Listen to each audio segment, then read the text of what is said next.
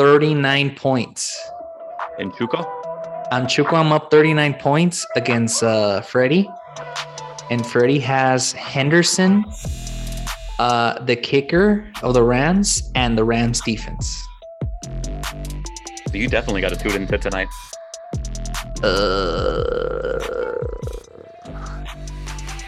You know what else people should tune into is this podcast. Josh, what's up? The idea of uh, transition having the podcast today.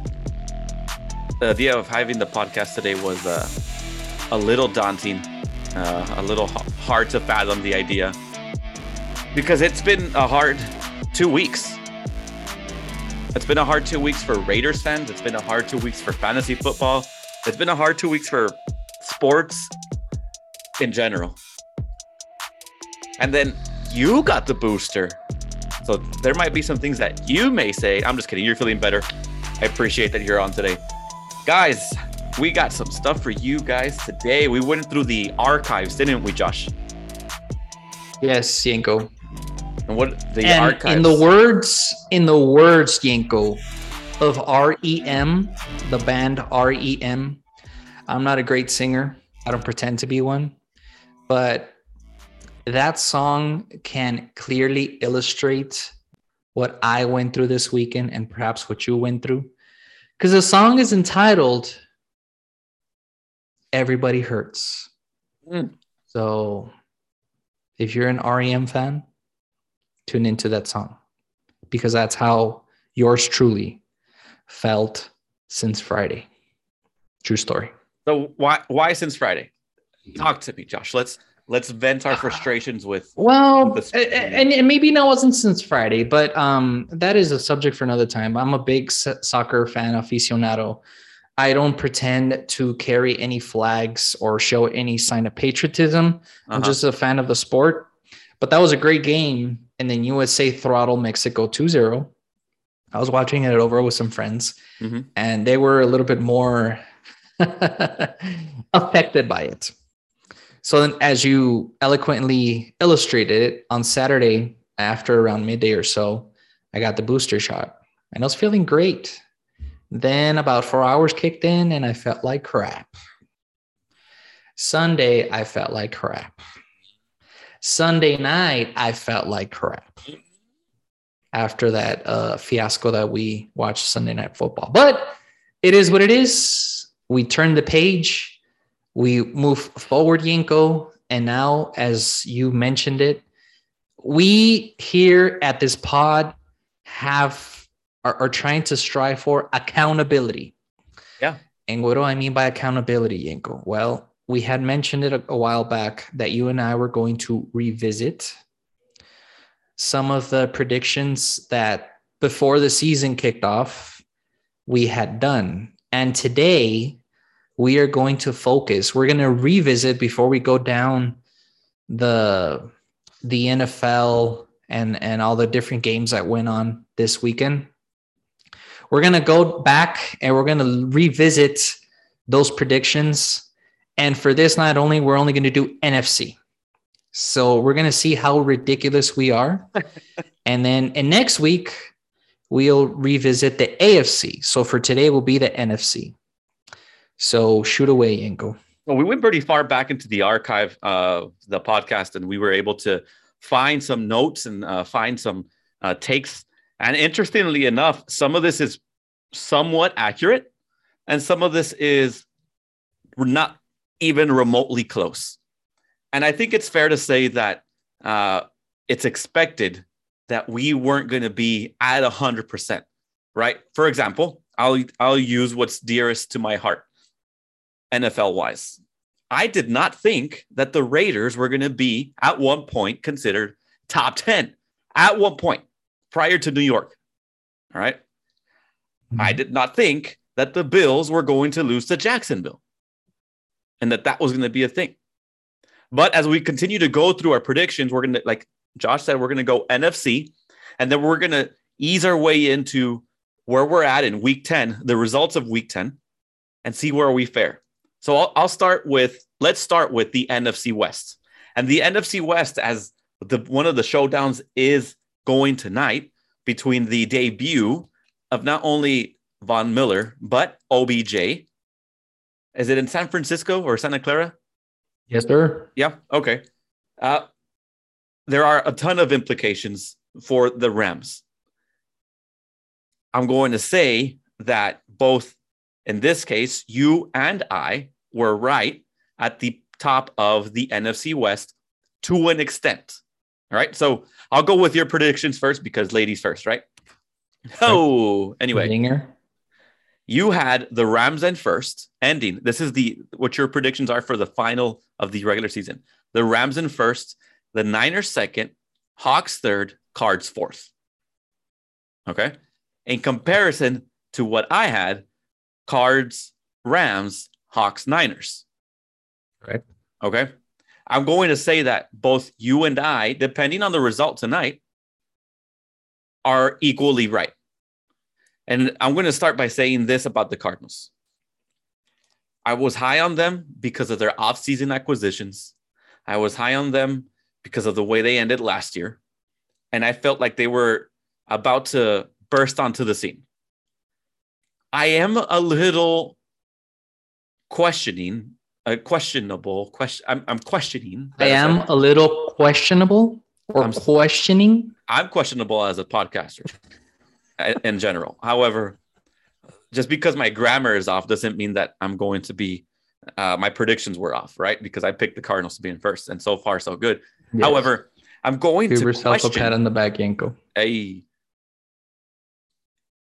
why D Hop and Kyler are missing games as of now.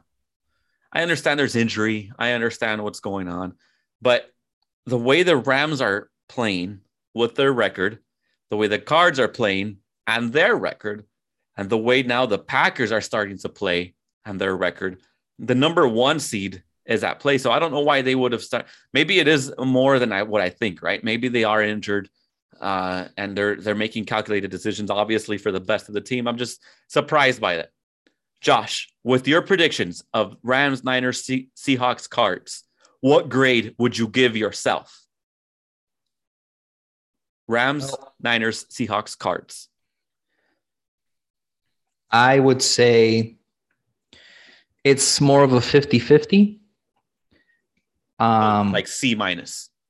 like a C minus because I saw, I didn't see obviously this dynamic. Well, let, let me rephrase that. I think we can all agree, and there was some naysayers out there. In regards to the Rams, I think we all saw the vision of Sean McVay in acquiring Matthew Stafford. That was going to elevate the offense. Mm.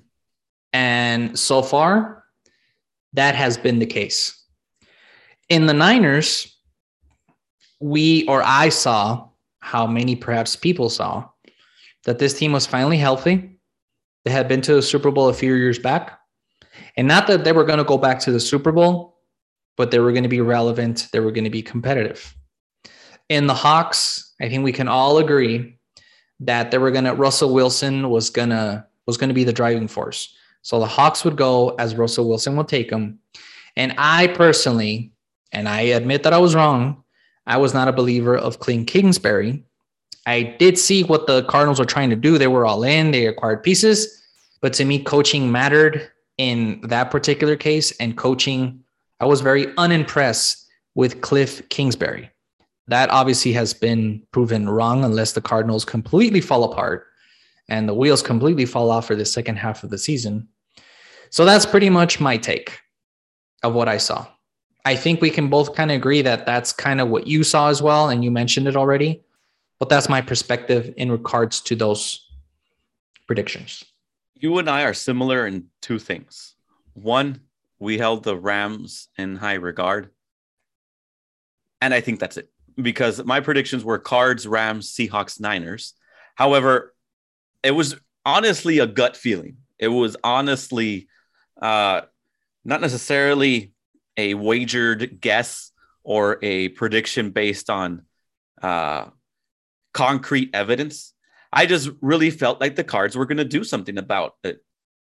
I felt like Kliff Kingsbury had to prove something this year. That the cards in combination with their offseason acquisitions and in reality, there uh, for me, my reality for the cards was make it or break it. And there were a couple of things kind of going in that that made me think that way. One, you gave up for a lot for Kyler Murray. And what I mean by a lot is you went back to back picks at quarterback at first round, right? That's a bold move. And not that Josh Rosen has lit up the NFL, but still, you don't see that often. Two, you went and got some playmakers. I mean, you went and got it despite their age, right? Uh, D Hop, AJ Green, you went and signed James Conner, uh, you went and got JJ Watt. And although JJ isn't playing right now, he did have an impact before he got injured. AJ Green has been a, a, a decent surprise. So I'm gonna I'm gonna pride myself in picking the cards a little bit. Second, I had the Rams, and that was strictly coaching. Sean McVay, uh, how they were doing their version and things of acquisitions. No one predicted Von Miller. No one predicted OBJ, but they're in a division that we knew was going to be tough. The Seahawks, I always just give credit to Russell and Pete Carroll. I mean, that's just that's just the thing. It was going to be uh, uh, something I didn't waver on. I held the Niners down a little bit, not because of coaching, but because of who Jimmy was his uh, fragility when it comes to injury. Uh, and that showed itself this year again. And I didn't think that Kittle was going to be injured, but Kittle missing has been uh, a little bit of a surprise, also, right? Uh, so I had the Niners down and a little bit wanted to stick it to Charlie. I wanted to put the Niners in last place. If I had to grade myself with my cards around Seahawks Niners, uh, based on that and where they're standing today, I'm going to give myself a B plus just because mm-hmm. I got the the first. I think I still think the Seahawks are better than the Niners as those as it stands right now. Even though they got shut out yesterday, I still would favor the Niners. I mean, the Seahawks over the Niners. You have the Seahawks. You have the Niners over the Seahawks in your prediction. Do you still favor the Niners over the Seahawks? Yes, I think yep. the Niners are more of a complete team than the Seahawks. Yeah, complete team. Uh, yeah, absolutely. I just I just trust Russell more. I mean, how much quarter how much does a quarterback play make a difference on a team, right? And uh, we've seen that our own uh, by our, on our own. But that was the NFC West and our predictions there. So you know, not bad. Sorry, cell phone. Here you go, Yenko. I guess. Oh, my watch started finding my cell phone. Anyway, uh, now you know my ringtone, ladies and gentlemen. The I'm very, I'm very disturbed with that ringtone, Yenko. Hey, Madonna is a queen. You leave her alone. The NFC East. We'll flip it a little bit. I'll start with my predictions, and then we'll go to yours. We started with yours on the NFC West. I'll go with proceed. Uh, I'm going to give myself a big fat F for failure all right. Because I picked the Washington football team at number one. The Why Eagles. God's green earth, he would do that. I had my reason. Me. I remember. Uh, the Cowboys at three and the Giants at four. Uh, none of this is in an, in an order that is justifiable right now for the NFC East. Uh, I want to start with one, my disdain against the Cowboys. Two, sticking it to Máquina de Fuego. Three, I legitimately thought that the Washington football defense was going to be a good and great defense. Little to my knowledge, and I know that uh, Chase Young was going to tear his ACL yesterday. However, him tearing it yesterday didn't make a difference at all. Prior to that point of them no. being three and six at this particular juncture in the season, they beat the Bucks. They did. Capital O M G, bruh. Anywho, uh, I thought the Eagles were going to be a, a dark horse. Jalen Hurts, some offensive weapons, and coaching. I think there it's coaching that has taken a massive dive. Uh, they might as well call themselves the Boo Birds because although they did us a huge favor in the AFC West and took care of the Chargers yesterday, was it the Chargers? Broncos. Broncos. Thanks. The Broncos yesterday, they uh, have not performed well. The Cowboys, they're a top team in the NFC. I didn't think Dak was going to have uh, a stellar year. I didn't think the coaching was going to be there. But you know what?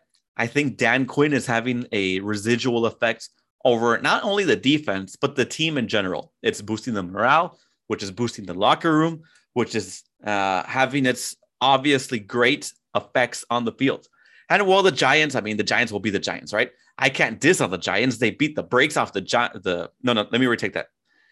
The Giants defense beat the Raiders as a whole. Half a team mm-hmm. beat the Raiders as a whole. Anyway, the Giants aren't anything to worry about. The Cowboys should run with the the NFC East. That's not in doubt. At this point, I just hope the Cowboys lose to the Raiders on Thanksgiving. That's all I wish for at my two front teeth for this year. For you, your predictions. Do you remember what you picked? So I picked the Cowboys at one, the Washington football team at two, uh, the Giants at three, and the Eagles at four. Uh, I think you very eloquently stated it, and I'm not going to beat a dead horse. Why I beat? Why I picked the Cowboys? The Cowboys are loaded. Uh, exactly how they've been playing offensively. I not, not I'm not going to say that I saw, but they had the makings to be explosive. The biggest question mark was defense. You saw how they leaned heavily in this uh, year's draft in defense they rectified defense by hiring a defensive coordinator in the form of Dan Quinn. Yeah. And we have seen all this into fruition come aboard of how they played. And let's be very, very honest here. They could have possibly, very possibly, be undefeated up to this point. They could have been the Bucks. Coulda, woulda, shoulda doesn't exist in the NFL. They had a legit shot to beat the Bucks and they needed that donkeys game for them to be humbled and to say, you know what, bro, you you got to come out and play. And OBJ just got his first official catch as a Rams. There just goes. an FYI.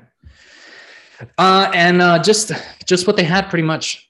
That's why I beat the Cowboys. The rest of the NFC to me, NFC East is trash. Washington is dysfunctional. New York is dysfunctional. The Eagles don't know what don't know if it's coaching or players sometimes they show up and sometimes they don't. Sometimes they're kind of lost. They're, they're all allergic to prosperity. But we shall see how this unfolds. Let me ask what you this grade though. what grade i would give myself yenko yeah. would be a b plus. Okay. I'm not going to get arrogant here. B plus. Let me ask you this though. Other than the boys at the top if you had to rearrange your the last three remaining teams in the NFC East right now, would it still be the same order? Or where would you put Washington, New York, and Philly? Would keep it the same because they're going to beat up on one another one way Even or with another. Chase going down. Yeah, because that that defensive line is is a monster. I know Montez Sweat, which is another member of that defensive line, I think got injured. He Not is. to the extent of Chase Young, but these victories against that nobody's giving you credit or a shot for, they go a long way. And I'm not saying that this is going to be the resurgence of the Washington football team, but it's funny how these victories have a way of kind of helping you in the next coming games. Yeah. No, so you're buying into the coach. So, uh, no, and New York is trash. Although again, you you put it, the Raiders they were beaten by the Raiders. Uh, the Giants beat the Raiders, and the Eagles the Eagles are weird, a weird team to figure out. They have yep. been in every game and they have managed to lose. So maybe we I give them less credit than what. one of the game, one of the only games they haven't been in, ironically, was against Las Vegas. Do you and think Matthew Stafford just did a threw a horrible interception? Oh, that's great. I have. he did a Derek Carr. Let's throw one up in the air and let's see who can catch it. And who do you think he threw it to? Let's see. They're playing the Niners. So, well, what receiver? OBJ. OBJ, bro. Oh man, the OBJ effect. The OBJ effect. Man. Anyways, I mean, at least Stafford has an excuse. What is Carr gonna say? Anywho, Zinger, the one last question on the NFC East for you. Do you think any of these three teams for the second half of the season upset the Cowboys? Or do they clean yeah. the Cowboys clean sweep the the division? I think there could be one possible upset, but that's not going to mean much because I don't foresee these th- these other three teams making playoffs. No, no, no. It's more of a. I think. Though I honestly agree with you. Yeah, I there could the- be there could be a little trapping uh trapper game around there. I think there will be, and I don't. It's not going to affect the Cowboys' playoff chances. It's going to affect No. their seeding. That That's yes. what's going to hurt. It's going to be the seeding. Moving on to the NFC North, you and I actually agree with everything here. So let's play a little bit of tag. I'll go first. You go second. I'll go third. You go fourth. Beam, beam, beam. Packers, Vikings, Bears. Lions. I'm going to give you an A plus, but that which uh, symbiotically gives me an A plus also. yes. I think the Vikings are better than the Bears, even though uh, that hasn't happened. The Vikings have lost five games this year for a possession or less. Uh, Yes. The Bears are rebuilding. However, last Monday night, I did see a bettering Justin, Justin, Justin, A battering Justin. bettering. Bettering's a word. Is it not? Oh my God, Yenko. Bettering's a Okay, first we have the issue with the butter, with the peanut butter stuck. Now we're inventing words. It's okay, Yenko. I am here to help I you am and to unraveling from last night because I was left Yes. speechless with the horrible performance that everyone put up. And when he, everyone, Las Vegas. Uh, yeah, A A plus. plus A plus. The Lions tied. are trash, So they didn't lose, but they couldn't win either. but they How crazy win. is that? They can't win. And look, for all that for, for all that is said, and we'll dive into this right now. But at least at least the Steelers have an excuse. Our starting quarterback was on the COVID list, Bro, so and talk therefore about- he did not play. Talk about a huge drop off in performance without Ben. Mason I know it was rainy.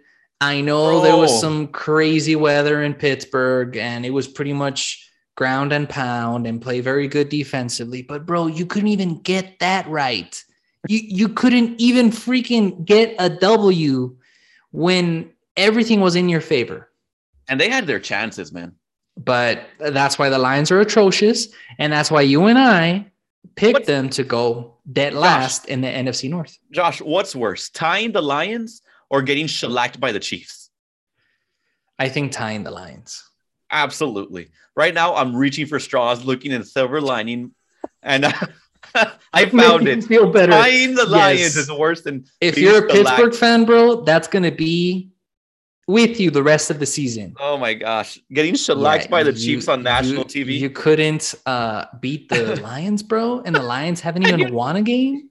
I think a tie is actually worse in this situation. a loss, yes, Yes, because it's because like at least the Lions. in no way, shape, or form am I condoning this. Okay, but this is the perfect example. It's like you have you heard that expression? You kiss your cousin, or you're kissing cousins. yeah, Like that does nothing for you, Yenko. And in no way, shape, or form is Josh saying that it's okay to kiss your cousin. No, you dirty, sick minds. I'm just saying nothing. that that does nothing to you. Nothing. Tying a football game. nothing, and a division that's super close. The And NFC yes, that could that could potentially be the the the what do they call it? The straw that broke the camel's back. Half a game. In in a way that if either Pittsburgh is in or Pittsburgh is out, because a tie can benefit you or can be very detrimental to your season. I'm literally saying out to the world that I'd rather lose 41 to 14 than tie the un- Isn't that crazy? the, the, Detroit tie the defeated Lions. Anyway, moving on to the last division in the NFC, the NFC South. Uh, I'll go first. We still got two more, Yenko. We still got two more. Yes, we do.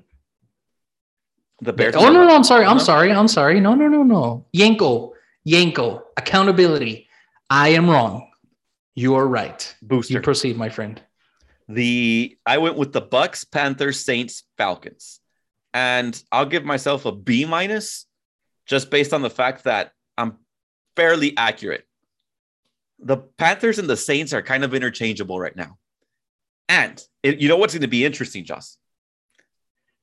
If the Panthers have a resurgence with Cam, Cam came out very, yesterday. Very much happen. Cam came out yesterday and scored two touchdowns on a handful of plays. I'm back. And that That's what he said. yeah, and that guy has a silver tooth. Es travieso. Anyway, the the Bucks, Panthers, Saints, Falcons were my prediction. I'm gonna go B minus. Although the Bucks aren't, the defense isn't the same, Josh. Something is up with the Tampa Bay defense that by this time around last year, they were starting to show the signs of improvement. Yes, they're missing one of their starting cornerbacks. Yes, it is that. And for some reason, the Washington football team plays the Bucks hard. That happened last year in the in the playoffs, the wild card, Yeah.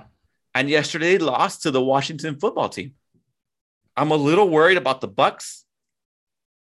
I don't think they'll lose the division, but I think the Panthers are going to give them a run for their money in that division, which, as it stands, I, I think the Panthers are on the outside looking in to the playoff hunt. And if Cam Newton comes back and has some kind of resurgence, this might be one of those teams that's like a, a surprise, surprise, right? But Bucks, Panthers, Saints, Falcons, that was my prediction.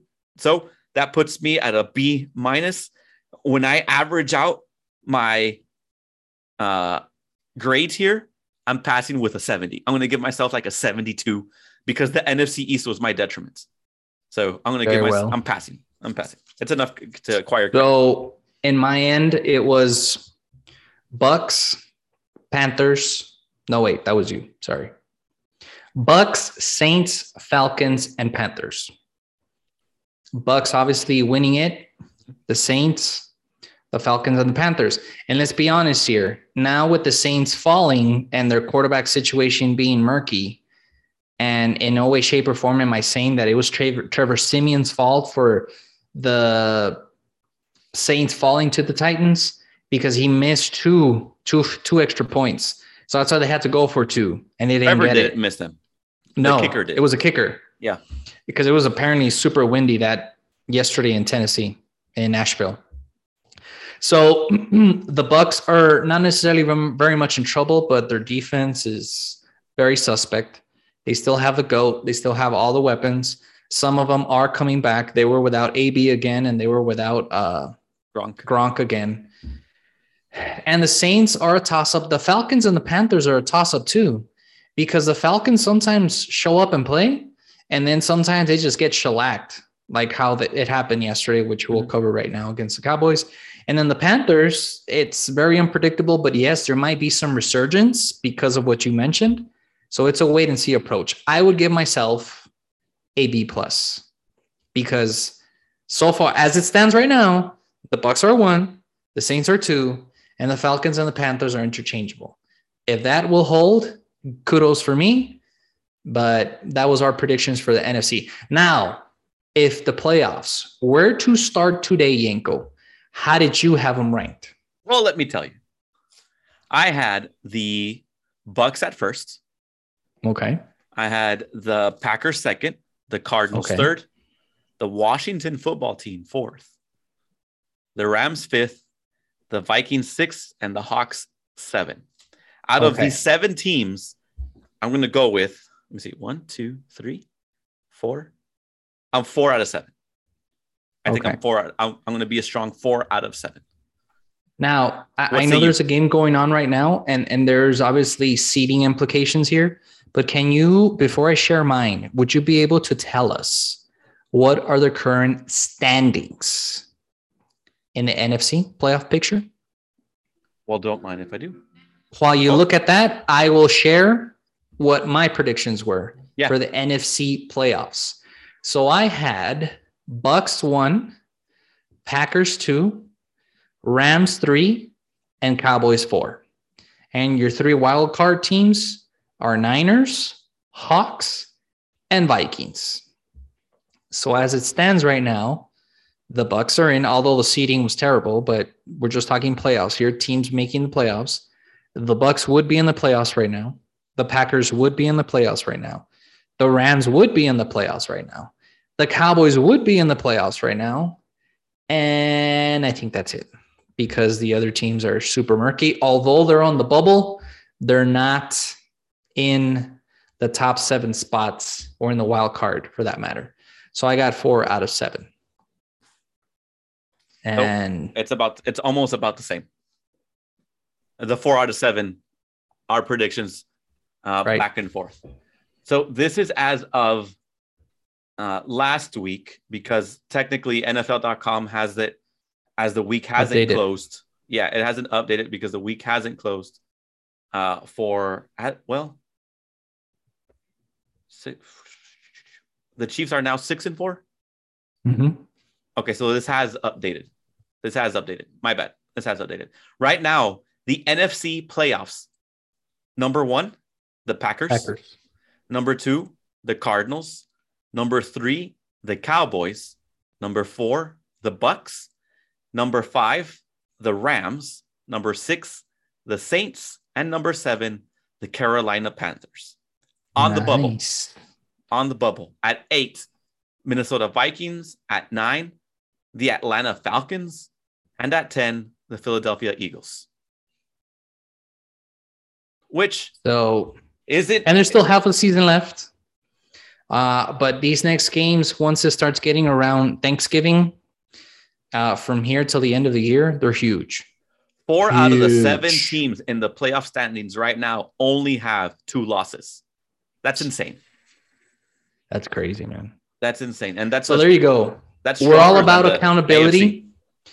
We're all about when we're wrong, we're wrong.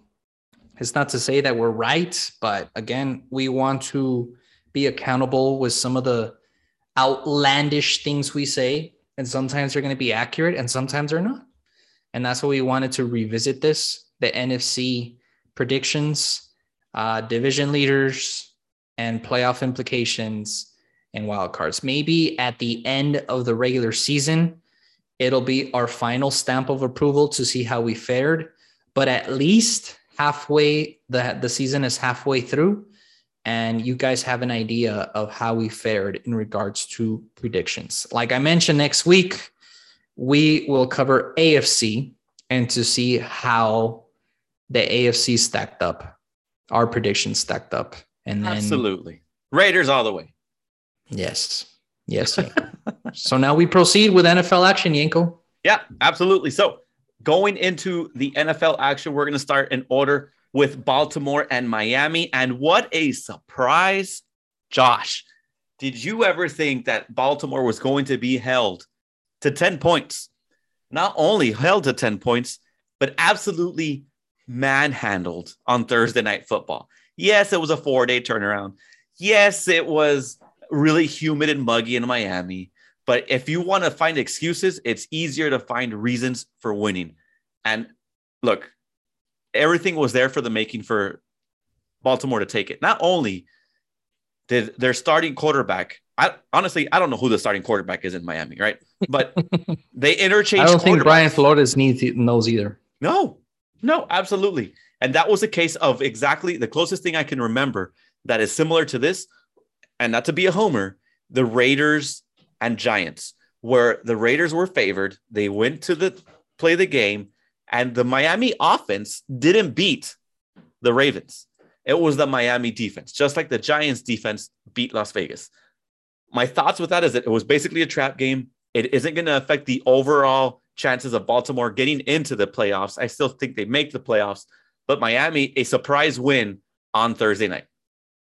What are your thoughts? Indeed. The only thing that I would worry is that the NFL is a copy league. And if other opposing defensive coordinators, which get paid a lot of money to stop opposing teams' offenses, can, and the 49ers just scored George Kittle. Nice. And if uh, opposing uh, defensive coordinators around the NFL can harness what Miami did in a weekly basis, then Baltimore is in a heap of trouble. It's all about adjustments in the NFL. And if Baltimore cannot make an adjustment offensively, which they are a juggernaut of an offense because of one specific player, Lamar Jackson, they have Lamar Jackson contained. I did see that one play that kind of flopped the game upside down or opposing to Miami's favor when they punched out uh, Sammy Watkins' uh, reception and Miami took it back. And that pretty much was the end of the game to a certain degree.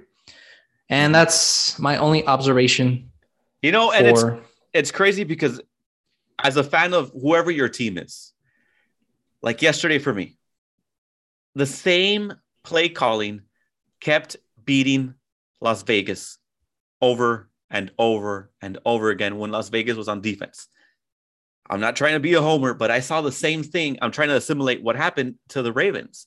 And the same defensive play or scheme kept affecting the Ravens offense over and over and over again. And it's exactly what you just mentioned. It was they contained Lamar, but they were blitzing the heck out of the Ravens. And the Ravens couldn't they couldn't adjust. They couldn't adjust to the blitz. They were literally loading the box, stacking the box. They weren't being secretive about it. There weren't any like trick plays or like uh, twists or turns inside the defensive line. There was nothing. Uh, it was pretty rudimentary. It was basically saying, We're coming after you, make a play. And I, I thought that was interesting. And it must have been super frustrating as a Ravens fans, Ravens fan to watch. Moving on to the next slate of games on Sunday, it was Buffalo and New York.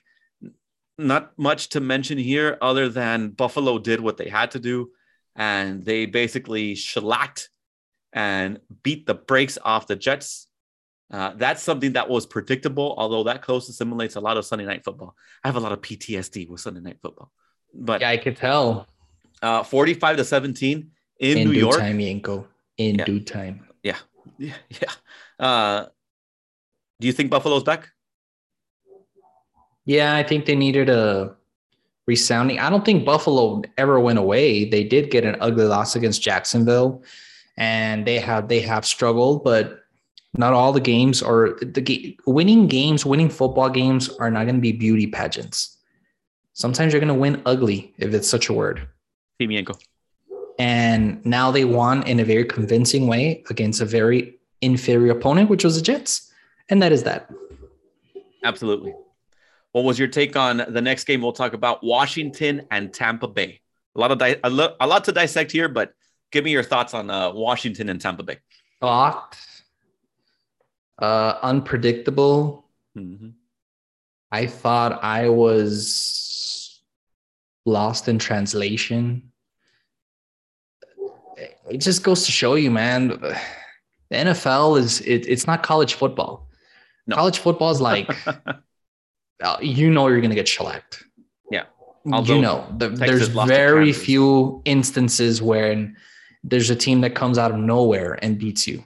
I get that too. There's always upset. You got to be upset ready.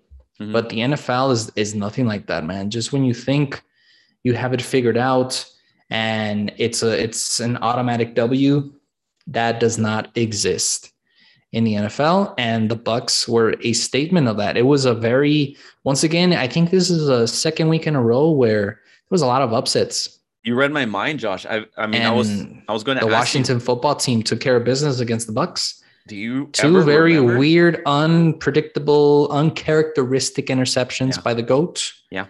And even though Washington football team lost Chase Young, they are a very defensive led team by, of course, their head coach, which is which preaches defense in Ron Rivera, and they have a very talented defensive coordinator in the form of Jack Del Rio. And it's no surprise that they played them hard and they beat them. And it is surprising, but I'm saying defensively what they were able to do. But I did not envision them losing, the Buccaneers losing in that fashion, but they did. Do you remember or recall in your time as a fan of the NFL such unpredictability in consecutive weeks? No, man, I know there's always upsets, but at least I might be prisoner of the moment. But I don't recall anything like this happening, at least around this time around. Usually, teams that are supposed to win do win, Yeah, and teams that are supposed to lose lose. But very well like said. The winner should win and the loser should lose. in very simplest terms. Uh, you know, it's, and I think it's essential for some teams to have these t- games where they are able to fine tune themselves, right? If they beat Mhm. where they're supposed to beat, then they don't change anything. I think it triggers change. I think it triggers improvement, uh, unless you're Las Vegas. Ayo. Anyway, moving on to Atlanta and Dallas. where that was, I mean, jeez. That was That- a shellac of a lifetime. Oh my gosh. That was It was At one- 28-0 at half. at one point it was 28 to 3 for Atlanta. You remember that? the th- at the third quarter, no? In the Somewhere in the third quarter. Yep. So It was uh, uh, yeah. yeah, it, it was And, and you know what? In regards to that game, Yenko, I don't think there's much to say either. And Matthew Stafford almost got intercepted again. Oof. I, I- I think in that particular regard, um, it, it's it, it's not an unspoken rule, but there's certain people that are out there that have more profound knowledge of the game. Always state that usually, usually a team coming out out of a terrible, terrible loss or a terrible shellacking the following week, they show up. And that was the case of the Cowboys because last week they lost against the Donkeys in a horrible fashion. And this week they took care of business against the another interception. really And he's gonna take it back, pick six. wow. It Well- it uh it was deflected off the receiver. It was like a little bubble screen and they ran it back. LA Lambs predicted it. And look at Mr. Matthew Stafford is just dumbfounded of what exactly happened. I I think that good teams, I agree with everything you said, but good teams find a way to bounce back. Good Yeah, teams find a do. way to adjust with work with what they have and move forward. Uh, but anywho, moving on to New Orleans and Tennessee, where New Orleans, did you know, is on their fourth kicker this season? Fourth kicker. Some teams struggle. then I should this. try out. Do it. I'll wear your jersey. I mean, it's better than anything that the Raiders are doing right now. Anyway, hell, stop. Anywho, the Titans. Get it out of your system, Yenko. It's your night.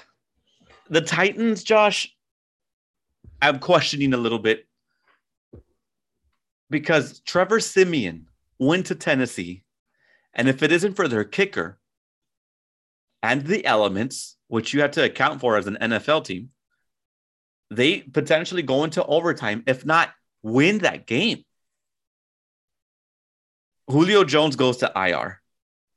Derrick Henry is out for the season. AP, okay. Apparently, Jeremy McNichols was just a courtesy depth chart guy because they're not playing him and they started playing this other running back. Are you worried about Tennessee? I'm not because it's already been two straight weeks. They have figured out a way to win. And good teams That- that's a way that to win. that Yanko is gonna be the slogan of this pod. Good teams figure out a way to win. Mm, That's it. mhm. It's not a beauty pageant. You don't have to do it convincingly. You don't have to do it beautifully. Work with what you have and come away with a W. If you're a contender, that's what you do. And it's already been two weeks with no Derrick Henry. And so far, the Titans are 2 and 0 without Derrick Henry. Last week, they won on defense. This week, they won a combination of, of things and they came away with a victory. And now they're in sole possession of the first seed in an AFC that is starving for somebody to take over. And the Titans have come away with that and have already beaten several contending teams. They have. They've actually they're actually one of the teams that has the most wins against last year playoff teams or last season's playoff teams. The Saints, I think they're just going to keep retooling and refining. Uh, like we said earlier during our predictions, I think they'll be one of the contenders for the bubble. Right? They'll be one of the contenders for that. I don't think they overtake the Bucs in any way, shape, or form unless they have an epic meltdown. But uh, we'll see what happens with uh, with that division in itself. Moving on to not the Saints division in the NFC South, but the division where the Titans reside with Indianapolis playing Jacksonville in Indy. And Josh, this game got a little interesting towards the end as Jacksonville had a type of resurgence to say to try to make it interesting. But uh, Jacksonville did what I think they all we all thought they were going to do, right? Lose the game, but they made it interesting, which continues to show shi- signs of improvement uh, on the team itself. Yesterday, it's funny, little bit of a tidbit. I was watching NFL Red Zone as we're doing other things, and Mrs. Yenko walks by and she captures a glimpse as Red Zone was focused on uh, the Indy Jacksonville game, and they panned out to see Goldilocks, and she just stops and she goes, "Is that a player?" Yeah, that's our quarterback. He looks like a girl, and he does. He kind of does. I think that's your fasc- fascination, or perhaps your love towards Goldilocks. Uh, it broke my heart. Especially because came from his Yenko. because it came from his Yenko. Yes. Anywho, uh, Indianapolis winning the game, staying in contention as they continue to proceed on the bubble. I don't think there's much to decipher or go over uh, with that. Unless you have anything to say. Not at all. Let's talk about Detroit and Pittsburgh. Yeah. I I have many friends, Josh, close And friends no places that where the whiskey drowns and the beer chases. they're there right hold? now. They're there right now after their team tied the defeated Detroit Lions. Jared Goff was unbeatable yesterday. Think about that. Jared Goff could not be beaten. You put out the same performance as a team when it comes to Jared Goff and Dan Campbell. I honestly thought at one point Dan Campbell sold sausages. That's what I thought he was good for. Not for coaching, not for leading the Lions to, but I think that's uh, that's neither here nor there. I think it's more indicative of the Steelers. And Josh, you know what? Take it from here because I I don't. I'm speechless. What do you say? How do you keep a team from continuing to play hard for you if number one you're winless and the game that so far that the Lions have had a lot of opportunities to win games. Some of them have been heartbreaks, and others have just they have let the game slip away from their hands. This was another perfect example. So if you're a Detroit Lion Lion fan, I pity you although there's nothing that I'm grudging about being a Raider fan, but that's not the point. If you're a Detroit Lion fan, how do you see optimism?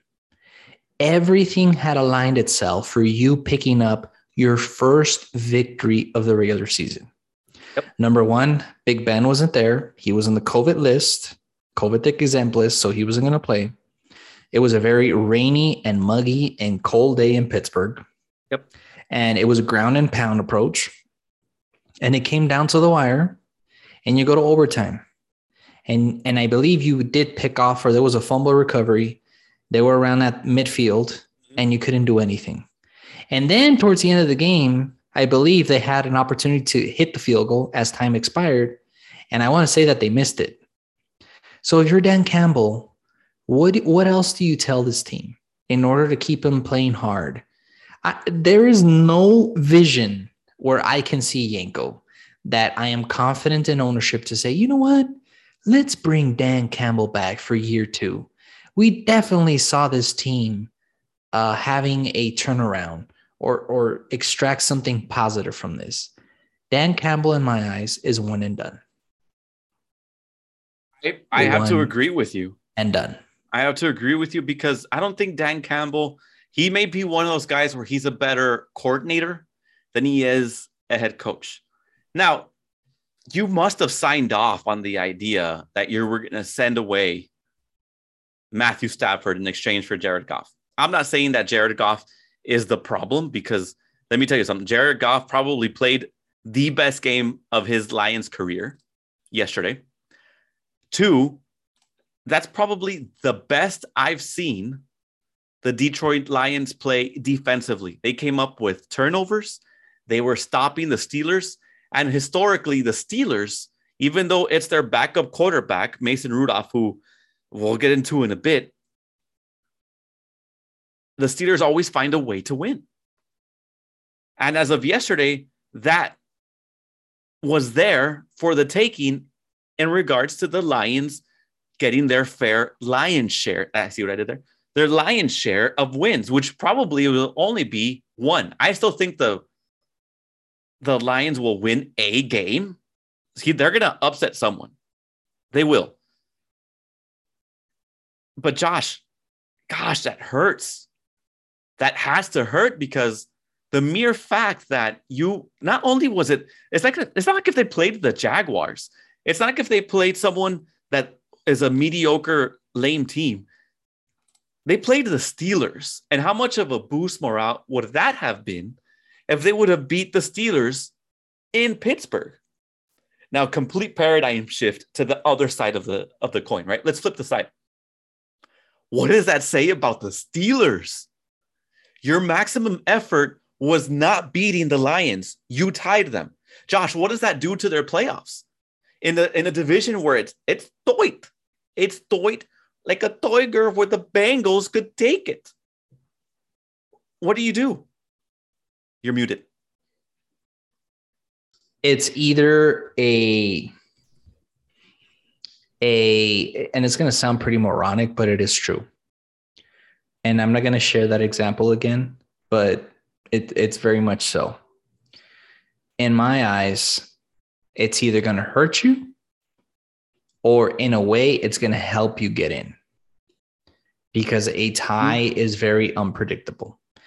And I just don't understand how in 60 minutes that you play football, you can, and it was more because there was overtime involved, but Najee didn't think it would happen.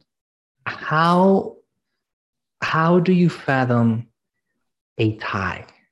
How? How do you explain that to your team? How? I mean, I I could still. I mean, although it's not it, it's not it's not pretty,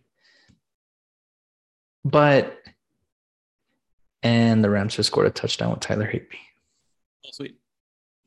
Um, everything was in the making. I, I could still honestly say if you're Pittsburgh, I'm not excusing you that you tied, but I can say, okay, you know what?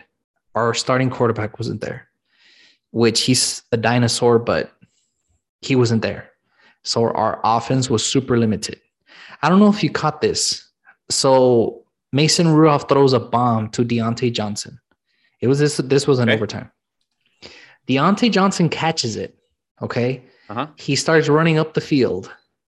And right where he cuts this with this defender who he lost that 50-50 ball, right? Uh-huh. Diontae Johnson comes away with a catch. He starts running.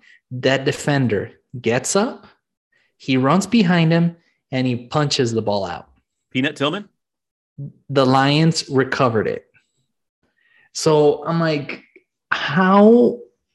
There's no explanation for it. No long story short. No, no. It, it, there, there's no optimism in one side or the other, but and and Josh, we shall see how this unfolds. You and I have talked off air about the Steelers quarterback situation.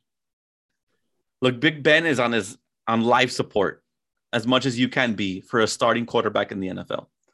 If you were to tell me who do you want to start a franchise with, Big Ben or Cam Newton, I would probably need on Cam.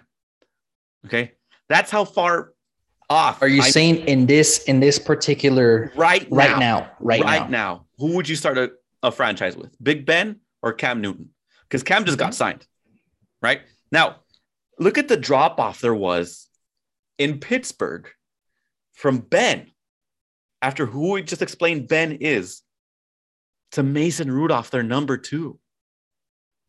Mason Rudolph is probably the most overrated backup quarterback in the league. I'd rather play with Marcus Mariota. I'd rather play with Chad Henne. I'd rather play with whomever the backup quarterback is. Davis Mills in Houston. Rush? Cooper Rush.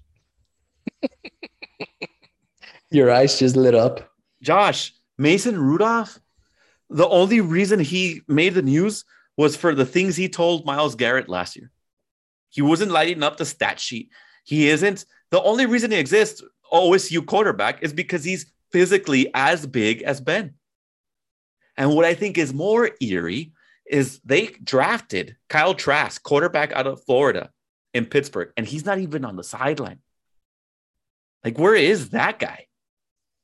And it's and it's um it's very indicative of also where Dwayne Haskins is at this particular junction in his career.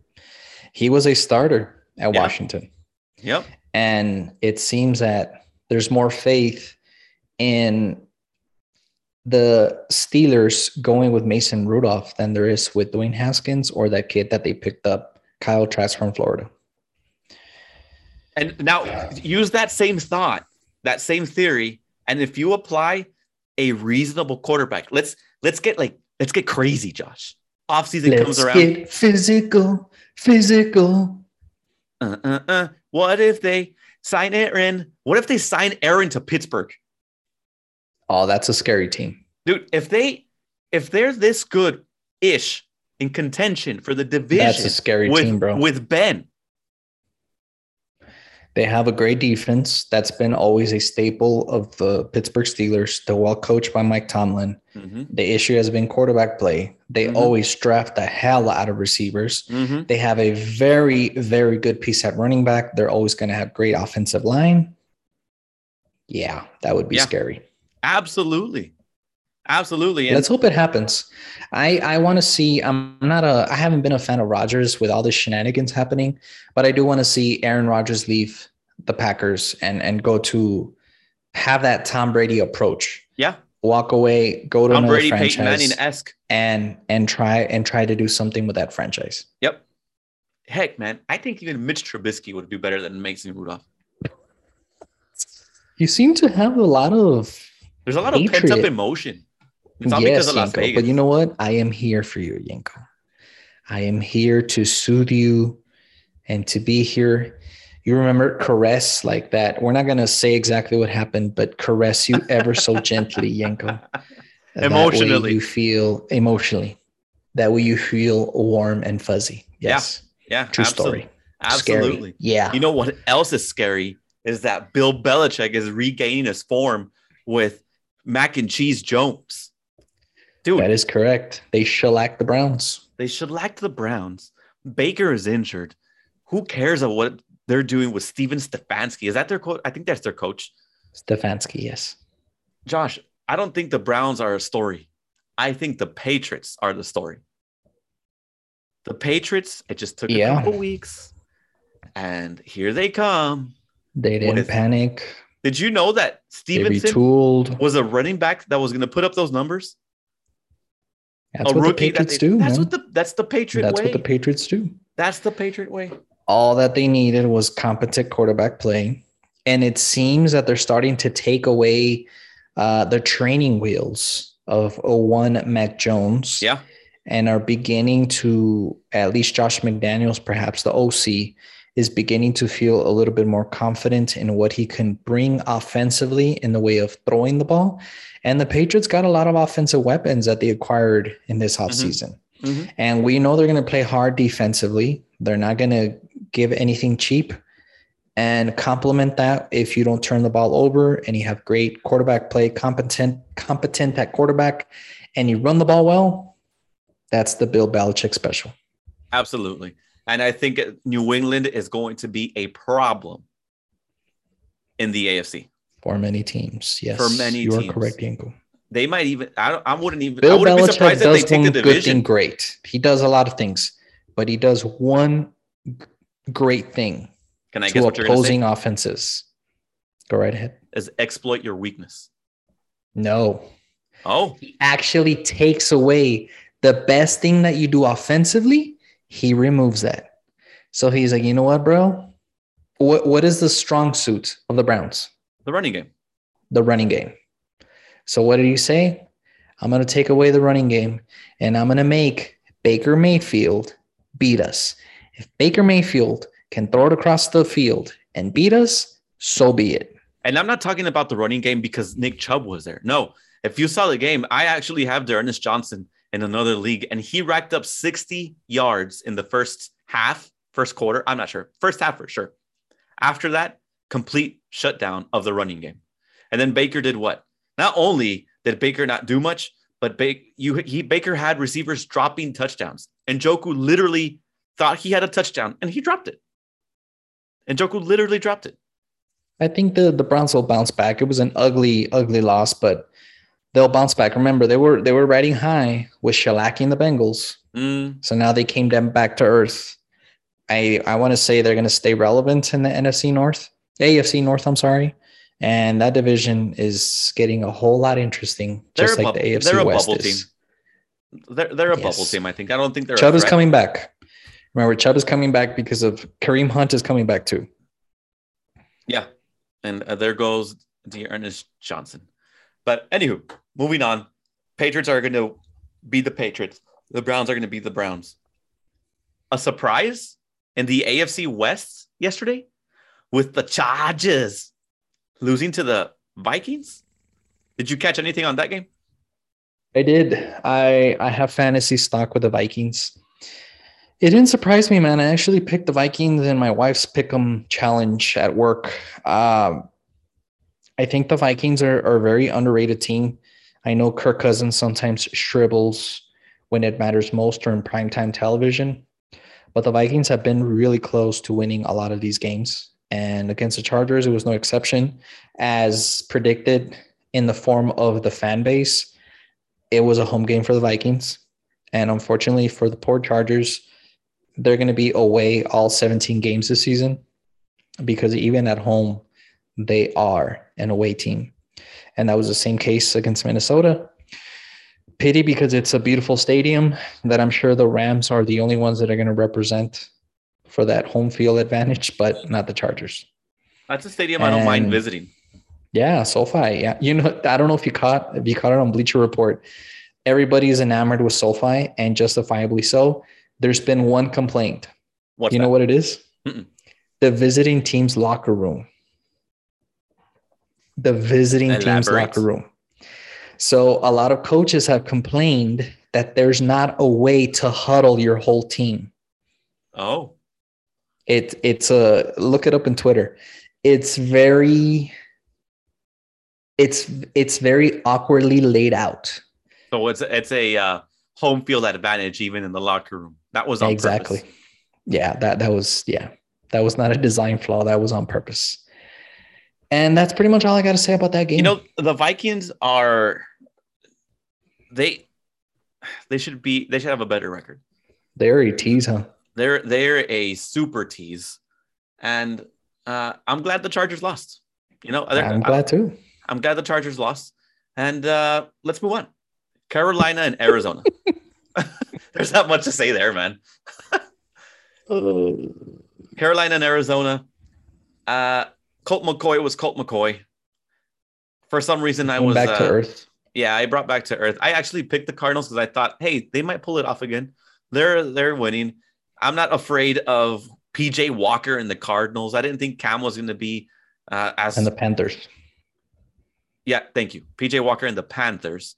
And I didn't think Cam was going to be uh, as much of a factor as he was yesterday. But, you know, when you don't have your starting quarterback, when you don't have your stellar wide receiver, and when you have a couple of key playmakers missing, eventually that's going to come back and get you. And that's exactly what happened to Arizona. That the Carolina Panthers got a win to stay relevant to the NFC. And let's see what happens. Interestingly enough, Josh, it looks like Cam Newton will start Sunday. And you know who they're playing this weekend? first team reps, the Washington football team. So, hey, Coach Rivera, remember me? But if any coach Coach. Rivera is a defensive minded coach and he Mhm. knows Cam. So you might be back, but then good old coach might take out that whipping boy stick and hit you with it. Oh, and he knows that he knows that offense what it's capable of doing too with Christian McCaffrey. Yeah. So he knows them, you know, it's like the back of their hand. because their front of the hand is the Washington football team now. But anywho, smack, smack, smack. Moving on. Philadelphia and Denver, and I actually picked Philadelphia to win this game. The donkeys just deflated. They're, you know, they might as well call themselves El Nino because they're hot and cold. I like what you did there. You see what I did there? The Denver El Ninos. They're just they're just hot and cold, man. and what? Let me ask you this, Josh. Are you a character guy? No. You're not a character guy.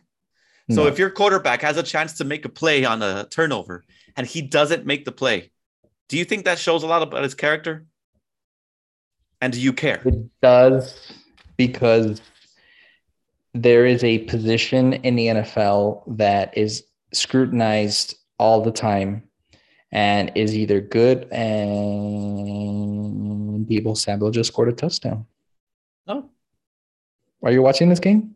Uh, I'm behind. Uh, hey, you just caught it on mine. Like they're showing the, Okay. play, the, the replays. The uh, the Deebo. Deebo Samuel just did like a little Spoiler. Oh, they're on the they're on the eight. So I guess this is where it happened. yeah, yeah. Anywho, Um Dang, Deebo's I fast. would I, I I would say that that is a big no-no if you're quarterback because the team always puts you on a pedestal and you're the the quarterback is the leader of the men, right? yeah. It- It's where everybody kind of, you know, so what message is that giving to the team if you don't strive to make at least a tackle? Now let me let me ask you this. Let's say he goes for the tackle, right? He makes Mhm. a play towards the tackle and he gets injured. It's damn if you do, damn if you don't. Yeah. Yeah. It's not a win. It's not a winnable situation for the Teddy only Bridgewater. thing I really don't like about that is Fangio coming out and saying that he he called wishes, him out. He called him out. He, and he wishes he would have done some kind of effort. That he could have But done. you see, Fangio seems like an old school coach, and he is a character guy. yeah, man. He is a character guy. You know who was a character guy? Jon Gruden. You know what happened to his character guys? They got removed from the team for being idiots. Gosh. Damon Arnette, oh, character Yenko, guy. Henry Oh, you just Ruggs. wait. We're a few guy. games away for you unleashing. Oh, Green Bay and Seattle. The first time in the career of Russell Wilson where he is shut Shut out. out. And can I say this? Metcalf plays wide receiver, but he's a big DB. Dude, Please elaborate, Yenko. and I don't mean defensive back. Okay. I don't mean defensive back. You're very salty today. Metcalf is the one of the biggest DBs and not But, defensive but why? back. But why do you say that? What a D back. what did he do? Because he sucked. Because you have him in fantasy. Because Well, I'm not even thinking about. I do have him in fantasy, but I don't even. I didn't even think about that. His I'm I'm a character guy, man. Call me old school. I'm a character guy, and what that guy does, not only does he think he's basically God's gift to Earth in a wide receiver form, but the way he just acts on and off the field, man. He went at Shannon that was Sharp. his. That was his knock coming out of college. Yeah man his his character and i think it just it falls apart when when russell isn't there. And i know he was back yesterday. Yeah, but he was But- rusty, man. but he was rusty and when he's losing he throws a fit. So dk plays two positions wide receiver and db and i'm not talking about defensive back. He got look seattle got shut out and i think the packers defense is actually improving. What say you Yeah, that's my biggest takeaway from that game. They're they're playing well defensively, and I'm just gonna say this, man. I didn't see this coming. He, the, the Packers got a lot of crap for drafting AJ Dillon, but dude, that guy is like he's built like Saquon. I'm not saying he's Saquon, okay? But he's- jacked built like Saquon. And in that cold Green Bay weather, bro, a, cor- a running back like that, I mean, credit to Aaron Jones. He's great, Mr. 915, but he's more of the lightning. He catches very well out of the backfield. He's very shifty and he's strong in his own right. Mhm. But AJ Dillon, bro, I thought Man. he played for the Detroit Pistons because that's what he has as legs. Okay. Jesus, bro. He was just man. Yeah, he he he was He's there was this one, I don't know if you caught that, that one touchdown they scored. There wasn't a lot of touchdowns in this game, yeah, yeah. but one of them, he just pounded the rock and he just took everybody with him. So It's it seems say that this draft pick is is coming alive. yeah, Uh, he's not and I do agree with you. No, Eddie Lacy just loved to eat, He was a cheese wheel running down the field for the Packers. but that Okay, was that was some so good stuff. Let me ask you this. Let me ask you this. Ask me whatever you want. It's just it's crazy how history repeats itself, right? But when Mhm. a running back gets paid, they get injured. That that Mhm. happens a lot, right? Now it seems to be that the fear was that Aaron was going to Aaron Jones, not Aaron Rodgers. Aaron Jones had torn his ACL, but reports have now shown that it's a sprained MCL, so that he should be back within one to two weeks. I think it's safe to say that the running game, for what we saw on Sunday in the capsule, is okay for the Packers. Now, let's remember that the Packers have been good without a running game. Not only is the running game showing up for Green Bay, but the defense is showing up for Green Bay. Josh, But it's it's scary, man, because the Packers are showing you different ways of you can win in a in an NFL game. Yeah. Uh, we alluded to the slogan of this pod, and I'm gonna not repeat it again, but I am gonna say that the Packers are now figuring out how to win defensively. They're they're not unloading everything on Rodgers. They're running the ball a little bit more effectively. And we all know that in the frozen tundra, sometimes throwing the ball is not going to be the easiest thing. So, what do you have to do? Run the ball. And they did that yesterday, and they beat a team that perhaps is not all that well or great as of now, but they still handled their business really well. So, if you're a Packer fan, you have to feel really well on how they won a another game on a different facet than putting it on Rodgers. Hey, bro, go make some plays for us because we got to win this one. and what a game to come back for for uh, the return of Aaron, right? We saw that when Dak came back, he was a little rusty. They lost the game.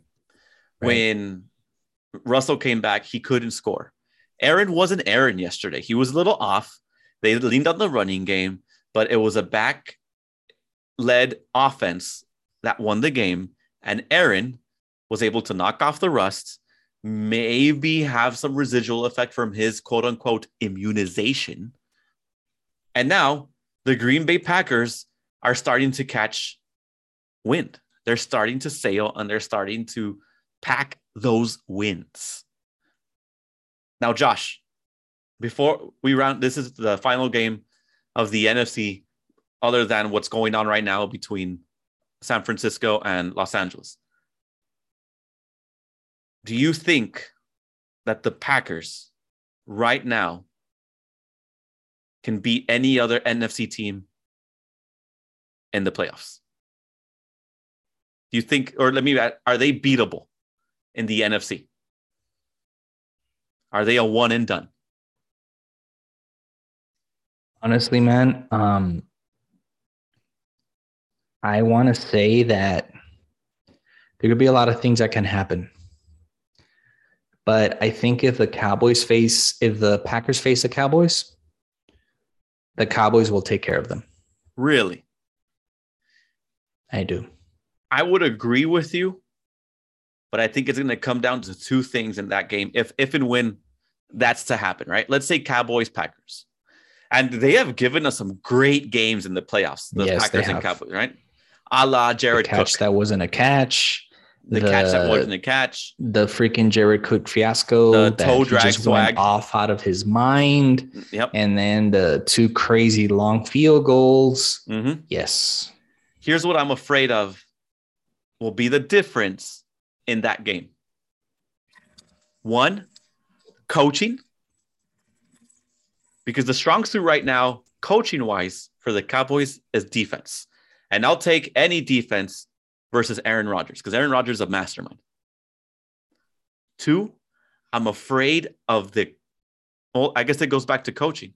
I'm afraid of the decisions the coaching staff will make in Dallas when it comes to two facets of the game special teams and clock management. those Yeah. two things could be end up being the detriment. I don't care if it's the Cowboys versus the Packers. I think the Cowboys in general. I think the Packers are beatable, but at, at, to me, it's kind of like what Tom Brady does in the playoffs. It's a it's it's another version of him. I think Aaron's another version of himself in the playoffs. Aaron in the playoffs, other than Tom Brady, who beat Aaron last year, Aaron's a force, and I think he's still a, a very strong force to reckon with. We talked about El Nino he's, and El um, Nina. He's he's he's he's Armageddon in the playoffs. I think he he really has underperformed in the playoffs, man. Aaron. Yeah. Well, remember, keep in mind, I'm in the fat. I'm in the phase of uh, either one and done or first game in the playoffs. Yeah, he's he's underperformed in the playoffs, and it's nothing to take away from Aaron's greatness, but he leaves a lot of room to be desired in the postseason. Josh, but if they have a defense last year against Tom, the defense that they have now, I think it's a different story. They had they had Tom. It's just I still don't understand what the Packers did on that. Everything I, I mentioned this, everything that Aaron Rodgers wanted last year, he got. The Yeah. road to the Super Bowl was in Lambeau. They played the Buccaneers. He had everything, and he came away short. There's no nice way to say it. There could be the the deflection on Matt LaFleur and, and you know not having confidence in going forward and kicking the field goal instead, Yeah. and blah blah blah blah. But look, when the chips were done, Aaron Rodgers had a shot, and he, he came away short. He underperformed. He had a terrific regular season because he did. He was the MVP. You don't take anything away from that, but And here, let me round my thoughts up with this. The Packers are a threat. The Cowboys are a threat. But there's one team in the NFC that I do not want to go into a shootout with. And that's Arizona. If it becomes an offensive shootout, if they're I- healthy, yes. I don't want to play against Arizona. The, the fact of the matter is, is that the NFC is stacked. It's stacked. I, I think with Arizona, it's going to come down to where the seating lands. If everybody goes through Arizona, then there's an issue. But if Arizona has to go elsewhere, that's Yeah. where it gets tricky. Yeah, yeah, absolutely. And the And Rams, now, geez, I mean, lay it on me, Yenko. I know you're anxious. oh, I know you want to open Let's- Pandora's box here. Let's start. Let's start with this. We have a, a call in from one of our listeners. So I have a question for the CYJ podcast. What can we learn from the Chiefs' win against the Raiders? Are the Chiefs back, or are they? Is their offense improving? Is was it that the Raiders had a struggling defense? What can we learn overall from the Chiefs with this win? Thanks to Bear Force One for chiming in uh, and opening a very severe wound. Uh, Josh, I want to start with answering this question. Are the Chiefs back, or is it a mediocre to subpar defense in Las Vegas? My answer it's both. It's both. I want to start on the on the Raiders side of the ball when it comes to defense. Josh, it's no secret that the Raiders defense historically and yesterday has been trash. All right. The Raiders defense couldn't stop uh, a they're they're not a plug to a flood. They always let the water go through. The water yesterday was fluid, and that ocean was named Travis Kelce. Okay. The storm that came with that ocean that caused that tsunami is Patrick Mahomes. Josh, we have Facyson. We have a rookie cornerback in Hobbs. We lost a first rounder to an IG post where he was an idiot and threatening lives with a gun in Damon Arnette. We have an older cornerback in Casey Hayward. We had a, guy named Hewitt who looks as tall as a French bulldog. And you have a strong safety in Jonathan Abrams who can't cover. He can hit you and he can cover the flats. But when it comes to one on ones and deep balls, he can't cover. A running back, yes, a running back mossed a strong safety yesterday mm-hmm. in a broken down play. The two anchors that the Raiders defense has had this year that has made them relevant in games washed ashore because they didn't have a single sack between Yannick Ngakoue and Maxx Crosby. As a fan, I was able to see many holds that weren't called, and that's those are with eyes of the beholder. I love those. I love the Raiders, and that's why it hurts me. But the defense came out and probably had the second worst performance of the year. The first worst performance against the New York Giants. I can't hold back emotion as well as you can. And it's been oozing out from my heart into this microphone this whole podcast. And I'm just kind of like like a beaten down dog that when you try to when it tries to get petted, it's biting back. Okay? That's how I feel. You think, so you think I'm gonna I'm gonna hit you? I'm gonna get a I know it's you're trying to to pet me in consolation. Or... Yeah, like I think you're bringing a broomstick because that's exactly what's going to happen to the Raiders and the Chiefs. The Chiefs to are going to sweep the Raiders. To be fair, the moment that you're having right now, I had yesterday while we were texting back and forth. I said some pretty crazy stuff. No, not crazy stuff. Some stuff that you probably wouldn't hear from me mid-season. Yeah. That's how I felt. I, you are there for me today as much as I tried to be there for you there yesterday. For me yesterday. To answer the second part of his question, yes, the Chiefs are back. Yes. Yes, the, the Chiefs are back. You know what the AFC West did? Not just the Raiders, but the Donkeys and the Nobolts.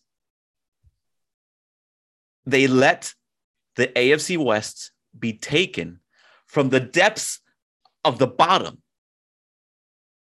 And the Chiefs stuck their hand in and have taken that bag that is the AFC West and aren't letting go anymore. They had their slump, and like you said earlier, continuity and good teams continue to find ways to win. Interestingly enough, the biggest test that they'll have now that they're quote unquote back will be this Sunday Cowboys. against the Cowboys. That's gonna be a great game. That's probably the game of the week, hands yeah, down. Easy in KC. Easy. What What is your answer for Bear Force One? I agree with you.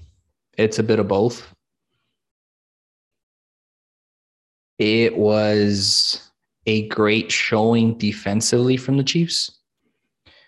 I know the broadcasters were alluding a lot to that point all throughout the game and and stating that in regards to they had beaten the Packers. They had hold the Packers to seven points. But then there was a question mark because it was against Jordan Love. They hold the Giants to 17 points, but it was against who? Daniel Jones. Yeah. The week before, they had been the Washington football team and they played well defensively, but it was against who? The Washington football team. And in driving up to the game, their biggest quote unquote test was going to be their division rival, their most hated rival, the Raiders. Because the Raiders were flirting earlier in the season before the Giants game, before two weeks ago with taking dominance, not dominance, perhaps with taking the torch from the Chiefs to the Raiders for the AFC West crown. Um, and I think everything that you said was was accurate. I don't understand what Gus Bradley. Well, let, let me say this first. Kelce historically has always owned the Raiders. Yep. Always. Mm-hmm. And it's not an excuse. It it's and it's not saying much. It's just you know, there's always one specific player that always excels when they play the opposing team.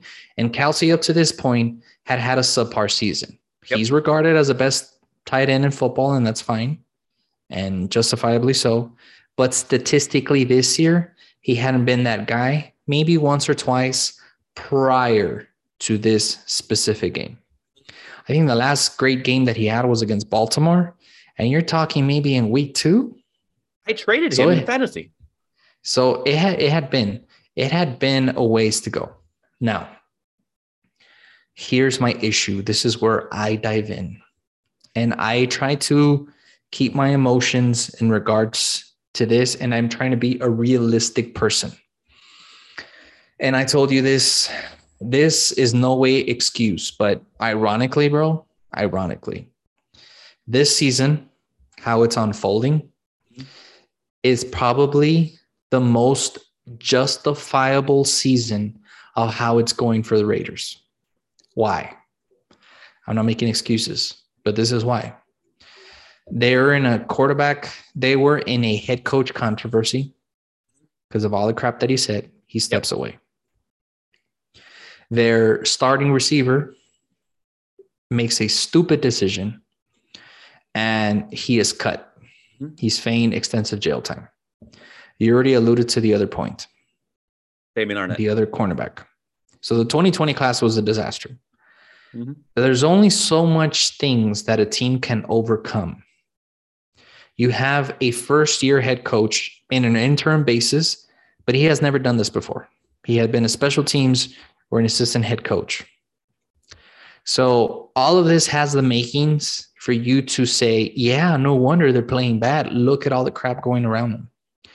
But in the NFL, you're only measured by two things wins or losses. Nothing else in the stratosphere matters. You're divided by your peers or by opposing teams by wins or losses. That is it. This thing had already dragged itself out, and we already had mentioned it again. But good teams figure out a way to win. Now, in driving up to this game, there was a lot of implications. And that's what NBC was selling you last night. The winner is in sole possession as of right now in the AFC West. The word they used was undisputably. There you go. Add more pizzazz to it. Mm-hmm. Now, what does that mean? Well, it doesn't mean much because the heavy side of the regular season schedule for AFC West is going to kick in because now you're going to face each other maybe once or twice. Mm-hmm.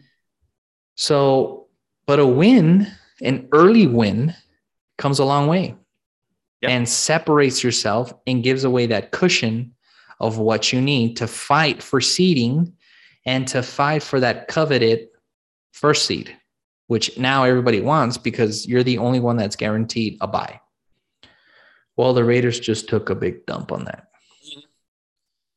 They didn't play, their heart wasn't in it. I I can honestly say that it's a combination of everything. It's about coaching, it's about preparedness, I don't care if you like the head coach or if you want to play for your head coach.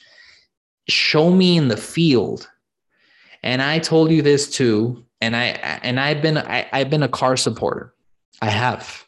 You've been a Carr supporter. Yeah. We've all concluded that the Raiders would go as far as Carr takes them. Yep. But look, this is the issue that I have with Carr. When the going gets tough, and he teases you a lot. He really does. He knows what to Be- say.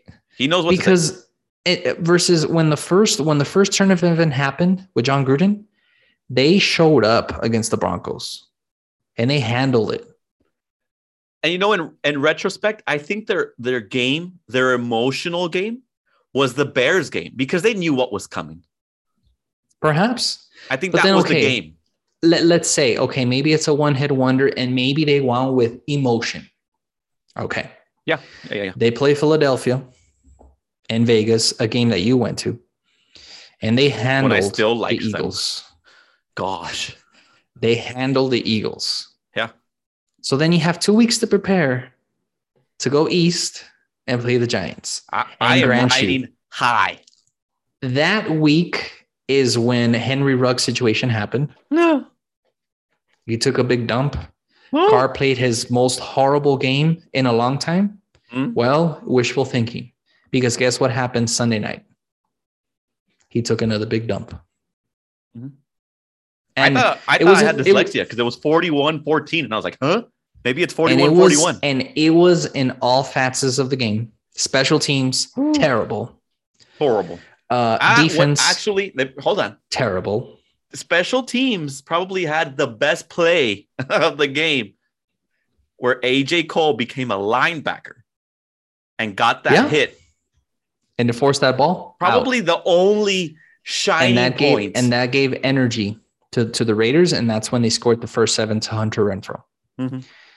I just I- I mean, there's a lot of stuff going on in this team. I'm tired of it, bro. I'm exhausted from it. I told you this yesterday. I'm like, look, bro, this is this is where we're headed. These last two years, the second half of the season has not been kind with the Raiders. nope. And that is with no dysfunction, Yenko. Yep. I think that's what This hurts year- the most. It's filled with dysfunction. So, what leads me to believe that the Raiders are going to handle their business in the second half of the season? And let alone not even fight for the AFC West crown. Because if that were the case, they should have done it yesterday. And if it would have been like the two games that were played last year where there were shootouts and it came down to one last possession and one team came short and the other one won, fine. I would have been okay with it. But in the way that you lost yesterday, it's disheartening. It's this flattening. It's scarring. It's scarring. It's traumatizing. It's traumatizing. It's draining. It's ridiculous. everything and all of the above. I have no optimism headed towards the second half of the season. I don't. I really you don't. Watch, do you watch? So uh, I told you, what did I tell you? You know what, bro? Unless Mark Davis can get his head out of his ass and hire somebody competent in the way of a GM and hire a splashy head coach, this team is going nowhere. And if that's where we're going, then just blow it all up. I'm just, I'm just tired. I'm really tired. I, Here- if it's not one thing, it's the other. And I know there's a lot of things that are out of our control. Henry Ruggs situation, it's on him. The Jon Gruden thing, well, it's on him too. But I can see where that was a little bit more, you know, crap. That just happened. The face of the franchise just stepped down as our head coach. Where do we go from here? Mhm. But I'm just tired. I really am. There's no light at the end of the tunnel. Murphy's There's no optimism. definitely applies to the Raiders, which is if anything can go wrong, it will go wrong. But let me state facts of what we both just said. If you get any team in the NFL, regardless if they're supposed to be good or not, any team, and the things that happen to and have happened to the Raiders happens to them, where we are very aware and sympathetic, empathetic of that team. Dang, you lost your coach. Dang, you put you lost your basically Ruggs is showing to be that he was the number one wide receiver, at least scheme wise, because obviously that's Hunter. But anywho, you lost your your wide receiver. You lost another guy from the locker room that was your first rounder, and you're depending on your quarterback to be the leader of your team because obviously your head coach, interim head coach, isn't that guy. Josh, there's a reason why he hasn't become a head coach in the NFL. for the last 20 years. Exactly. They said the same thing about the special teams coordinator on the Chiefs last night. How he's applied for different head coaching jobs, but he just hasn't hasn't done it. done it. He he's just not that guy. I told you just yesterday. There isn't a character. There isn't a dog, a D A W G. There isn't a dog, a leader on that team that can carry them through this. Derek Carr is the, best person to have by your side. He's a side. He's a guy. great human being. He's a great human. great being. human I love him at quarterback, but, but we don't need not, a great human being, bro. He is not the raider that's holding up the sword in his mouth with the heads of his opponents in his wrist, looking at the future and going, He's not. "We're gonna guy. win this." No, you know who he is? He's not that guy. He's the guy that's like perching for fishes and feeding the team and making sure everyone's well-being is okay. Josh Jacobs is made of glass. Bryan Edwards, either he's lazy or his eye is. I don't know. And I don't know why we're not featuring Darren Waller because he's a baller. And not to mention that what the heck is DeSean Jackson doing? Go down, dude. You're 36. Or at least you act like it. Catch the ball and go down. Because Josh, if he catches, he caught the ball. If we get the ball where he catches it, we score a touchdown potentially, and it's a whole different game. Do we still lose? Yeah, but at least today the conversation is, Josh, we lost to the resurging Chiefs. I'm trying to convince you for optimism. This is the first episode where we're both negative. We're both negative. Is, is, is there? There's nothing positive that you extract from a we loss like that. It, and the most bothersome thing, and I'll end with this about the Raiders. We see the potential, and it's it needs to be tapped because it's there, Josh. We saw it. This is the best Tell me. year before the Th- Giants th- that the the Giants that the Raiders have had leading up to the NFL season or drew, through the NFL season. So just to allude to ah. this, okay. Last year, at this particular juncture in the NFL season, the Raiders were six and three. Yeah. Six and three. Yep. And how did they end the season? Eight and eight. Yep. The year before, they were six and four. Yep. How did they end the season? Seven and nine. Yep. So you see, we we we can both allude to perhaps it's Jon Gruden. Jon Gruden's grinding this team too much. The message gets lost. It's just constant. But you know what? There's no more Jon Gruden. So what's the excuse now this year? There's no leader. Jo- Jon Gruden was a great leader. He, That's what he, he was. was the face of the franchise. he was the He glue. He was the he lived and, And died by his own sword. And now I respect And it. again, we don't know what happens. We really do not know what happens in that locker room. But I mean, you and I are smart. Our eyes, I try. you know, do the vision test. There's not a leader that can round up the troops and say, you know what? Let's play. Dude. Let, let, let's shake this off. Let's get out of this rust. It all starts with me, the quarterback. Let's get it going. Defensively, there might be those guys, but you know what? The defense got they got gassed. They were out on the field for too Yeah. long. And You now here's my other defense. thing. You know, Kelce is always going to do these things.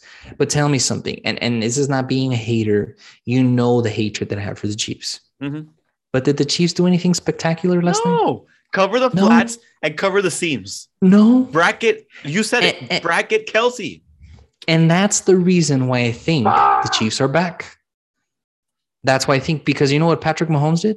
He wasn't looking for the home run ball all the time. He wasn't He afraid was- of the Raiders. He was giving, he was taking what the Raiders were giving him.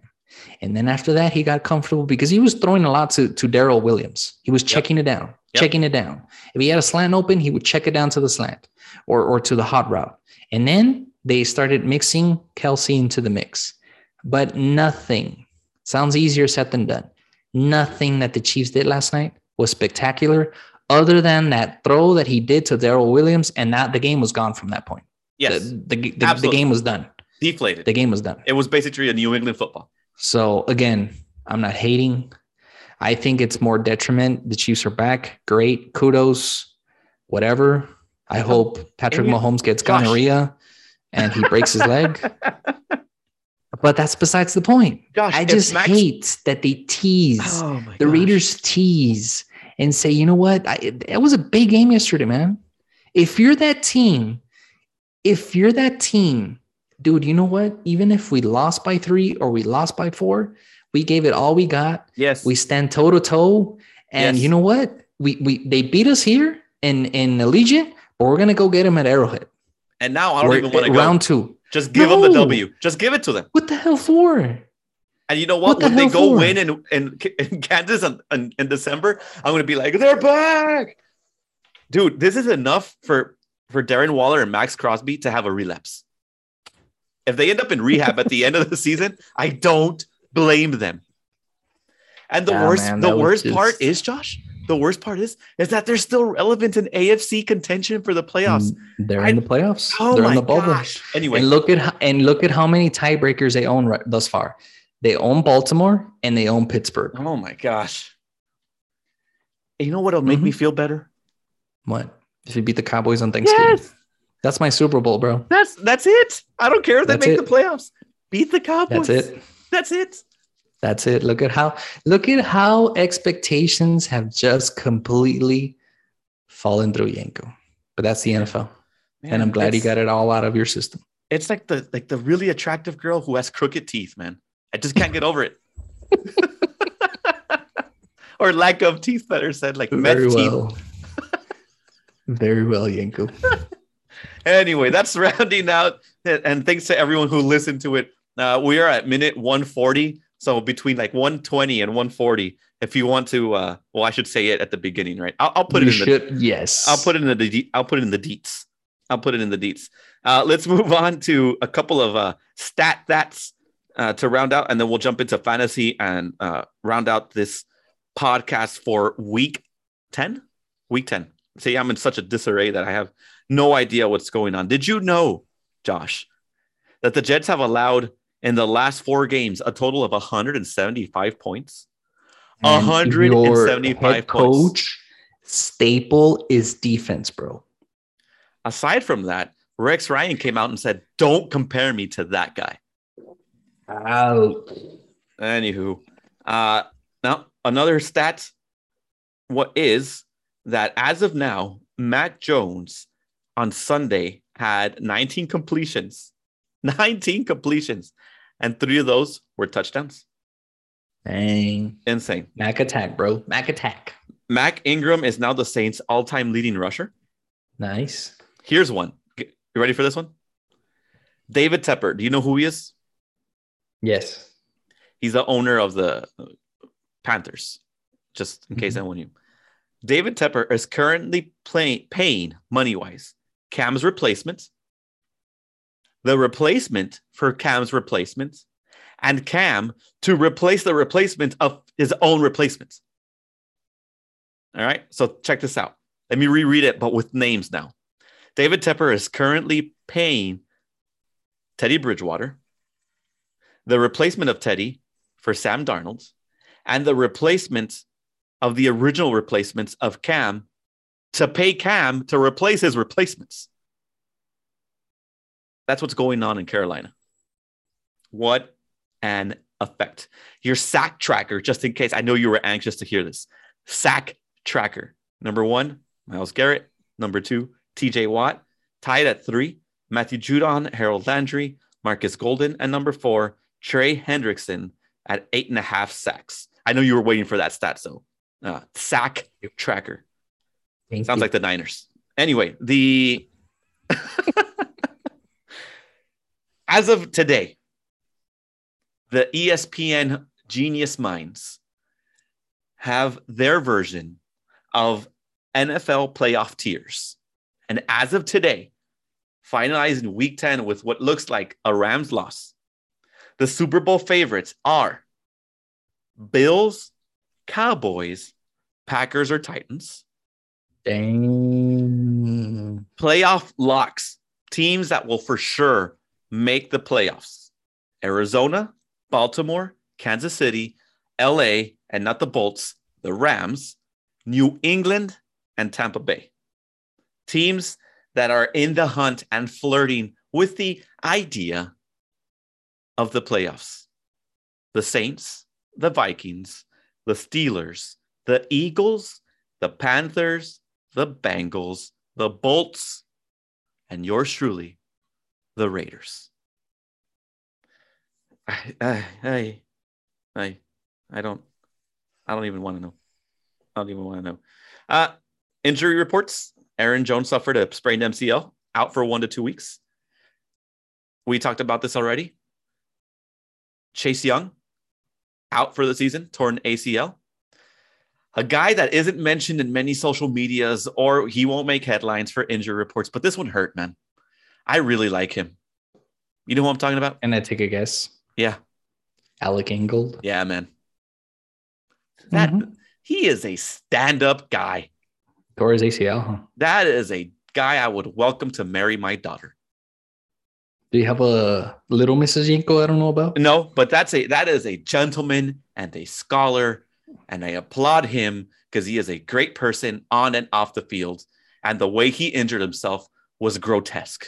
Non-contact. It sucks. One yeah, of pretty bad. I I know I'm not saying much, but one of the best fullbacks in the league. I know there's not many fullbacks, but next it's to Kyle, a dying Juice check. it's a dying breed. It's just like V8s in automobiles. That's true. A dying breed, Yenko. That's true. Alec Ingold, Audis for the rest of the season. Hey, now we see Foster Moreau line up at fullback. Whoop de freaking do. Anywho, those are the crazy stats I had this week, or things you should know or need to know. Uh, the only other one we already talked about was Russell Wilson being shut out for the first time in his career. Josh, let's mix it up a little bit. Do you want to talk about Chuco? Yes. Late, So- shoot away, sir. So uh it's getting crazy in fantasy. If you did not know this, Yenko, if we count this week, we only have five more weeks of regular season fantasy to make a playoff push. So with that in mind, uh, Los Chicharitos faced the Poppies, and Los Chicharitos handle business 130 over 95. Chicharitos will improve to seven and three, and Poppies would fall to three and seven. We go now to Blazing Colts, who has who is winner of two straight, and he's playing SF Dad. Blazing Colts handles SF Dad unless something miraculous happens. The score is 140, 141 over 65. Blazing Colts improves to six and four, and S of falls to five and five. Mean Machine and America's Big D. How about them apples? It's coming down to the wire. There's still a shot. America's Big D right now is winning 136 over 122, but Mean Machine still has Cooper Kupp playing, and he better hope that Cooper Kupp has 16 more points left in him fantasy wise. If not, Jerry will improve to seven and three, and Joe will fall to two and nine. This is interesting because last year's champ, because he's having such a horrible season, changed his name, his fantasy team name from Apex Predator, something very manly and empowering, to Los Pedorros. So now Los Pedorros is playing Los Osos, and Los Osos will more than likely walk away with this one because they're currently winning 101 to 90.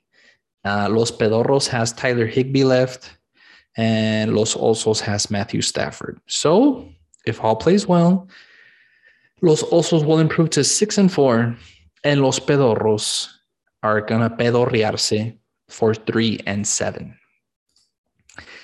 Chicagones versus Neon Ninjas. Uh, Chicagones will fall on this one. This game's a wrap. Neon Ninjas wins 96 over 79. Neon Ninjas improves to six and four, and Chicagones will fall to seven and three. And last but not least, Yenko, we have Healthy Dynamic playing yours truly, Los Piratones. Currently, as it stands, I am fighting for my playoff life. Okay. Uh, and the score is 109 to 81. Uh, Healthy Dynamic still has Henderson playing, the Rams kicker, and the Rams defense. And so far, it's looking good because I'm up 109 to 81. If I win, I improve to four and six, and healthy dynamic falls to four and six. So that was this week's wrap up on Chuco League. Your your voice for this wrap up was very soothing and very uh translucent. What I mean is that there was there was so much to see and much more to hear. Thank you, Dr. Phil. Anyway, moving on to the FFF, and I'm going to start with myself against Austin Whitebeards. And let me say this: Ya te gané, bro. Ya Yes, te bro. gané, bro. Uh, to the uh, Chuco Boys League, I am removing my own self nomination because this is probably the worst of the worst. Uh, for Team Yenko, I'm going down to the minor leagues. Uh, it doesn't mean I get the toilet bowl. That can stay with LA Lambs. I think that's who that has it, right? No, FF No. Dad has it. SF Dad or COVID 49. COVID 49. Yeah, you can keep it. Uh, no, thank you. And I'm not wearing a pink shirt either. However, uh, I know when to remove myself, and that's after losing to this guy. Uh, 104 to 72. Healthy Dynamic and the 52ers are going at it, and the 52ers, man, that's a rough weekend for Healthy Dynamic. They are not in high definition HD today. They're the unhealthy dynamic as they got shellacked 127 to 75 and the 52ers keep scoring as of now. Los Chicharitos taking on Bear Force One. Los Chicharitos doing better than the Mexican team on Friday, beating Bear Force One 118 to 102 right now. And that looks like it's in the bag. Uh, 158 and the high scorer of the league was Gronky Kong with a much needed win after losing last week against CD Goats. Well, the only thing that CD can see is a big L, and there ain't no goat about that. Gronky Kong takes that one. I don't care what the result is of Monday Night Football. There's no way he's making up that much ground. I don't need to see your team, bro. You lost. Oop.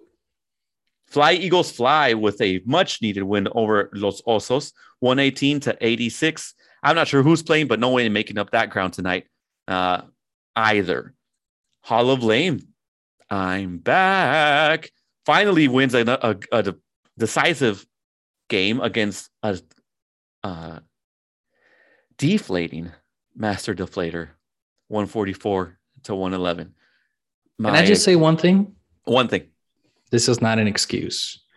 But when your starting quarterback scores negative 0.32, not even a point, Yenko, Who's this? negative 0.32, you're probably going to lose the game, bro. Is that Trevor? Matt Ryan, bro. Matt Ryan. Yeah, Bro. true story. Oh my gosh. I'm studying Matthew Stafford and it might as well be Matt Ryan or Matt Stafford. It doesn't matter. Both of our kudos to. Juanito. Uh, McCaffrey went off, and obviously Dak Prescott and CeeDee Lamb went off too. So Mm. Cowboy heaven, bro.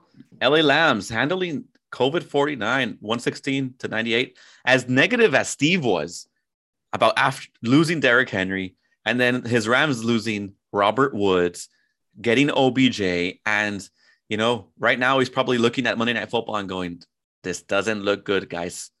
Uh, quite the character, LA Lambs. I appreciate your banter on the FFF chats.